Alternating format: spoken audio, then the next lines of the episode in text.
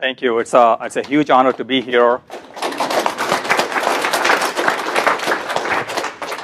and uh, to address this uh, group of audience. And I want to thank Ryan for uh, the work your uh, organization is doing to, to, to, to bring back the dead or, or prevent the ones that are close to being dead. And I want to talk to you guys about another organization that's uh, trying to prevent many lives from being dead in the future.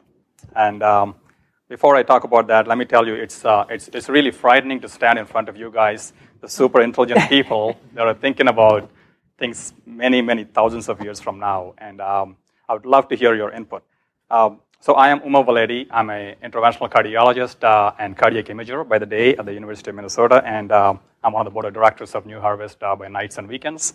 Um, I, I, am a deep believer in the EA movement, whether it's um, trying to save a patient's life by the bedside in cardiac arrest or, or, or out of heart attack, or uh, trying to save the 10 to the 58th la- cosmic lives that Nick talked about yesterday, if you were at Nick Bostrom's talk. So, um, anyway, New Harvest is a grant making organization, and uh, it's trying to establish the field and industry of making animal products without the use of animals. And that means uh, um, milk, leather, uh, meat, uh, textiles, anything that could be made at the cellular level. So uh, I'm going to start with this quote from uh, my close friend, Winston Churchill. if Ryan can bring him back. uh, uh, this is what he said in 1931. 50 years hence, we shall escape the absurdity of growing a whole chicken in order to eat a breast or wing by growing these parts separately in a suitable medium. So that was 1931. And uh, since uh, yeah, I'm, I'm the alter ego for Winston, I took the liberty of changing that code a little bit to saying it's absurd to grow a whole pig in order to eat ham or bacon when we could grow the same parts using a suitable medium. And I'll take it a step further that it's, uh, it's uh, absurd to grow a whole cow in order to eat steak or uh, jerky. So now this is uh, 2015, so we are 80 plus years since uh, this quote was made, and uh, and uh, uh, that's the reason why we are here. The way we want to make this animal products is completely different than how absurd it is now, even more than what Winston Churchill imagined in 1931. The mass production of animals has caused the problems with, with widespread disease, whether it's viral epidemics or antibiotic resistance. The, the animal welfare issues that Jacy Reese very elegantly talked about yesterday. Um, with gestation crates or veal crates or battery cages. Um, and for the environmental issues, the huge issues related to um, land degradation, deforestation, or water pollution. Take any of those causes, and um, animal culture, uh, in the way we do it now, is one of the top three offenders for any of those environmental issues. So, but the current trajectory of food production using animals is not going in the right direction. If you look at this work from Martin Zuda from University of Alberta that was published last year, on your left-hand side is the chicken from 1950s. It was uh, less than a kilogram, and it took about 10 weeks before it got to slaughter. And on the right-hand side is a chicken now that's uh, slaughtered about uh, uh, uh at six weeks, so two-thirds of, two-thirds of the life of a chicken uh, 50 years ago, and also at four kilograms, so four times the weight at a much younger age. Um, so clearly that creates problems with overheating on how big these animals are and uh, musculoskeletal mechanical problems, cardiovascular disease problems. And that's not uh, really supported, even in the general public when they became aware of it. And there are some very um, uh, you know, creative ideas. And you see uh, the example of a featherless chicken that can be confined to, to grow into a larger animal, but without feathers, can also have more freedom to move. So, uh, I mean, there are featherless chickens, but it's hardly a solution because there's surface damage and there's uh, problems from insect bites and diseases from lack of a covering. And there's also a project that was commissioned by the Royal College of Arts. The, this was an architect that was very um, uh, creative in creating the Center for Unconscious Farming. What that means is you'll have, um, you'll have animals or chickens without cerebral cortex, just have the brain stem that will keep their cardiorespiratory function mm. alive. And they will be exercised with mechanical things along the supply chain. And they the animals won't feel pain, but you're just going to be mass producing them to get away from the conscious pain these animals or sentient beings feel. That's uh, uh, on, the, on the extreme right, you have uh, virtual reality for animals. So they can believe that they're in a surrounding that's, that gives them a little joy, like uh, Nick Bostrom said. But to create this much technology, to create this little joy, I think is hardly the way to go. So we're thinking about transformative things of, of in this day and age, do we still need to grow a whole organism to break it down into little pieces for the simple tissue that we like to eat? Or can we fundamentally change this paradigm and grow this tissue from the fundamental building blocks of life, from cells? So, this is our vision. Our goal is to produce a world where we can harvest animal products without, human li- without uh, harming life. And we know that this work is possible because for the last 14 months, New Harvest has been working in bringing a group of talented people uh, to try to make this world possible. And these are early prototypes of uh, milk produced in cell culture without the use of cows, of uh, egg whites produced in cell culture without the use of hens, and a beef burger that was uh, uh, produced in, in, in the lab without the use of cow. And it's just not food. We're not focused on just replacing a couple of food products on the shelf, but it also goes to, in, to in, into other products that we use, textiles like Bolt Threads is doing with, uh, with innovating silk, and uh, Modern Meadow is doing with growing leather in the lab. And uh, it also makes a big difference for conservation and sustainability for these endangered species. This is a black rhino uh, that's hunted and uh, by the thousands every year, and uh, the weight of the rhino horn's value is more than its weight in gold. So there is a group called Pembient that's trying to grow this rhino horn in the lab because there's a huge demand for this in China.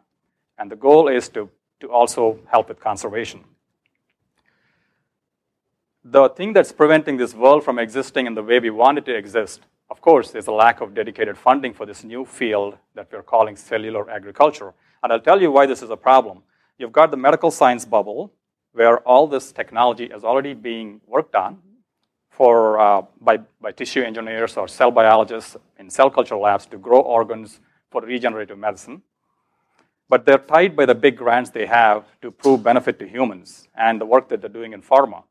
And most of them would love to do this work, but they're, they're, they're bound by their deadlines, their pressure to publish. And maybe people like Mark Post started doing this work in the corner in a lab on the side um, and, and trying to bring this out. Now, you would say, why doesn't the food science work in it? But the food science group does not have traditional equipment for tissue culture or cell culture, and therefore this overlap exists where we need this new field of cellular agriculture. But it doesn't receive any funding because it's not a well defined space. And that's, that's our mission. Our mission is to create enough awareness in this so that we can kickstart just not a field, but an industry that can help us make animal products without the use of animals. And here's the catch 22 you need, you need data to get funding, and you need funding to get data. And this is the problem with all non, uh, nonprofits. And, and that's where we come in as a nonprofit to, to try to bring in talent and the resources that are required to, to uh, have these people with ideas collide and make something happen and make it into realities. Um, we've, in, the, in, a very short period since Jason Matheny, one of the leading thinkers in artificial intelligence, and uh, you know, he's been at the existential risk uh, discussion yesterday, founded New Harvest many years ago with a vision of really trying to solve these problems. And it's become the global authority on, um, on, on cellular agriculture it's the point of contact for media, researchers, entrepreneurs, startups, investors, uh, philanthropists, and foundations. And, and we're really excited because we are looking at high impact projects, really high impact projects that we are defining by the following categories. They should be inspiring, they should be groundbreaking, and they have to be promising. And just to give you an example of uh, what inspiring work uh, that uh, we've been able to do is uh, one with uh, Oxford. Um, Hannah Tuomisto there was uh, funded initially by New Harvest to do a analysis on the impact of cultured meat on the environment compared to traditional meat produced in a cow, milk, uh, uh, uh sheep, or, uh, or, uh, or, a pig. And, and, the, and the results were really um, spectacular towards cell culture or cellular agriculture with more than a 99% reduction in the use of land and 95% reduction in use of water, significant reduction in the use of energy, and a huge reduction in greenhouse gases. Now, that was a speculative paper, right? But it created such a huge impact in creating the New Harvest community, getting researchers activated and getting engaged in this discussion, and has been cited maybe hundreds, if not thousands of times in many, many, many articles since then. And Hannah also has gone from getting funding from New Harvest to now doing life cycle analysis and being funded by the European Commission. So that's been very impactful. I'll tell you about the groundbreaking work that's been done in uh, Mark Post's lab. You know, Mark Post has done a public tasting of the first beef burger in London a few years ago, um, in August 2013, and it, it, received amazing attention and there was a lot of traction. Um, and New Harvest was uh, very proud to bring together resources with Jason, and, and of course, we are on the Google campus where Sergey Brin funded that work initially. So uh, that's been groundbreaking for us. And uh, uh th- there was this uh, uh, um, desire in me to create the same type of environment in academic universities in the, in the, in the US, because the work's being done outside the US, but we needed someone here also to do the same. And I, I, I tried to talk uh, in vain to many colleagues and scientists to st- start this project, uh, but uh, you know, I got laughed off saying, "Do you want to grow meat in my lab, or do you want to do my grants and keep my job?" Uh, so you know, it was a little frustrating, but uh, finally I decided that why not? I'll start the lab myself. Uh, so I did start a lab earlier this year, and this is my colleague and um, a scientist behind this whole thing. His name is Dr. Nicholas Genovese. Um, uh, I'll, I'll, detour briefly personally to tell you something. When people hear my name, Uma Valeti, if you don't see me, they're asking, is he Italian? And uh, after you see me, you know I'm not Italian. Not even my mom's uh, uh, taught physics. She is from South India. My dad's a veterinarian. He's from South India. So, as far as I know, there is no connection. But Nicholas Genovese is from Italy. And I think he is. he is a brother from another mother, truly, for me, because I was connected to him via New Harvest, where uh, he was trying to work in this field passionately for eight years, trying to see if somebody would give him traction to work on this area. And uh, our paths crossed through New Harvest, and uh, he is in the lab, and he's been working uh, since uh, in, uh, in, solving some of the technical hurdles in scaling up the production of, of cultured meat. And these are just some films that Dr. Genovese sent me as I came to this conference of just skeletal muscles uh, contracting and uh, showing full viability in a cell culture dish. So the possibilities are uh, you know, pretty limitless. Um, and the promising things, that's the third category I talked about. The promising ideas that we want to support are the ones that have a, a, realistic chance of going into the commercial space and actually replace the animal products that are now on the shelves. So, as an example, this is a group uh, called Clara Foods with uh, David Anchel and Arturo Elizondo, who came together at a New Harvest sponsored event in the Bay Area last year and started talking about their commitment to, to growing um, egg whites in the lab. And, uh, and Isha, the CEO for New Harvest, uh, very creatively put them together very quickly, had them write a proposal within five days, uh, sent them to an incubator here called IndieBio, and uh, they just graduated in June and got uh, close to two million in funding, and they're opening a lab in the Bay Area. Wow. So things are happening really fast in this space. And this is Muufri. This is another uh, huge story last year where these are two individuals who are volunteers for New Harvest, Ryan Pandya and Perumal, who wanted to uh, solve the problem that the dairy industry faces. They said, we want to grow milk in the lab. And uh, again, uh, Isha put these guys together and sent them to an incubator in Ireland where they were on the farms and did some initial work. Came back here, got uh, uh, 2 million in funding initially, and now are on course to raise tens of millions of dollars by the end of this year to solve this problem. And there's a lot of creative people out there in this whole space of New Harvest friends and family, and there's an imaginative group that said, let's imagine the food's available now. What can we do to cook it? And uh, Ryan, thanks for giving me that book. Uh, it's, a, it's a phenomenal book. They have very creative ideas of meat, the way you can imagine eating it, or you would have never imagined eating it, including colored meatballs that the kids might like. And, and, and I think it's just a, a start of a, a new uh, uh, gastronomic uh, uh adventure. We've also been very resourceful. Um, you know, in the true spirit of EA, we want to do the most good with the least resources available. And in 2013 and 14, we've been able to do this with less than $60,000 uh, for all expenses, personnel, travel, media, and helping people. And we've been able to multiply that because of our ability to bring talented people together. But that also made us realize that we have an inherent restlessness to amplify those effects much more than what we can do with 60,000.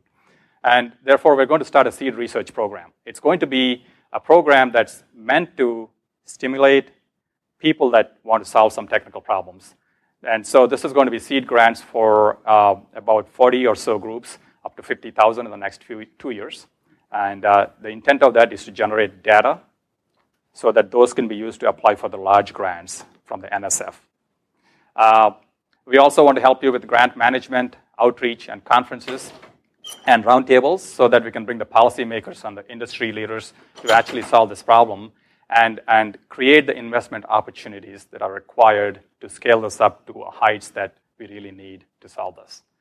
Uh, and I'll leave with this penultimate slide uh, uh, where one of, the, one of the mathematicians and a volunteer for New Harvest uh, put together the speculative back of the envelope calculations to say, well, let's assume some doomsday scenarios that there's only a 1% chance that in vitro meat or cultured meat would be successful, that that would be a 99% chance that it would fail. And let's say that in 20 years from now, we'll convince 10% of the population to accept in vitro meat. And let's say we need to fund 10 labs for a million dollars a year for 20 years. Now, these are very slow moving things, if you ask me. I want us to move faster than that, but that's an investment of 200 million. And if the population 20 years from now, as projected, is going to be five, uh, um, 9 billion, and if we assume 5 billion people are going to be eating meat, 10% of that is 500 million or half a billion. So that's 40 cents per person who converts to eating cultured meat. That's pretty good investment on the dollar, if you ask me. Again, this is at a slow pace of things, thinking that we're very conservative in our estimates. So uh, I'm going to uh, come back to this favorite quote that we all love uh, that 50 years from now, we'll escape the absurdity of growing a whole chicken and uh, uh, in order to eat the breast or the, or the wings by growing it in a suitable culture medium. Now, when Winston Churchill said that, there was no technology available to do it.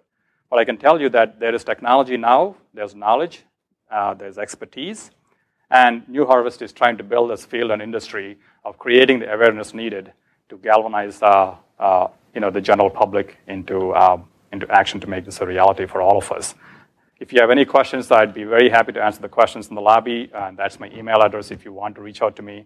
And I want to thank you for your attention.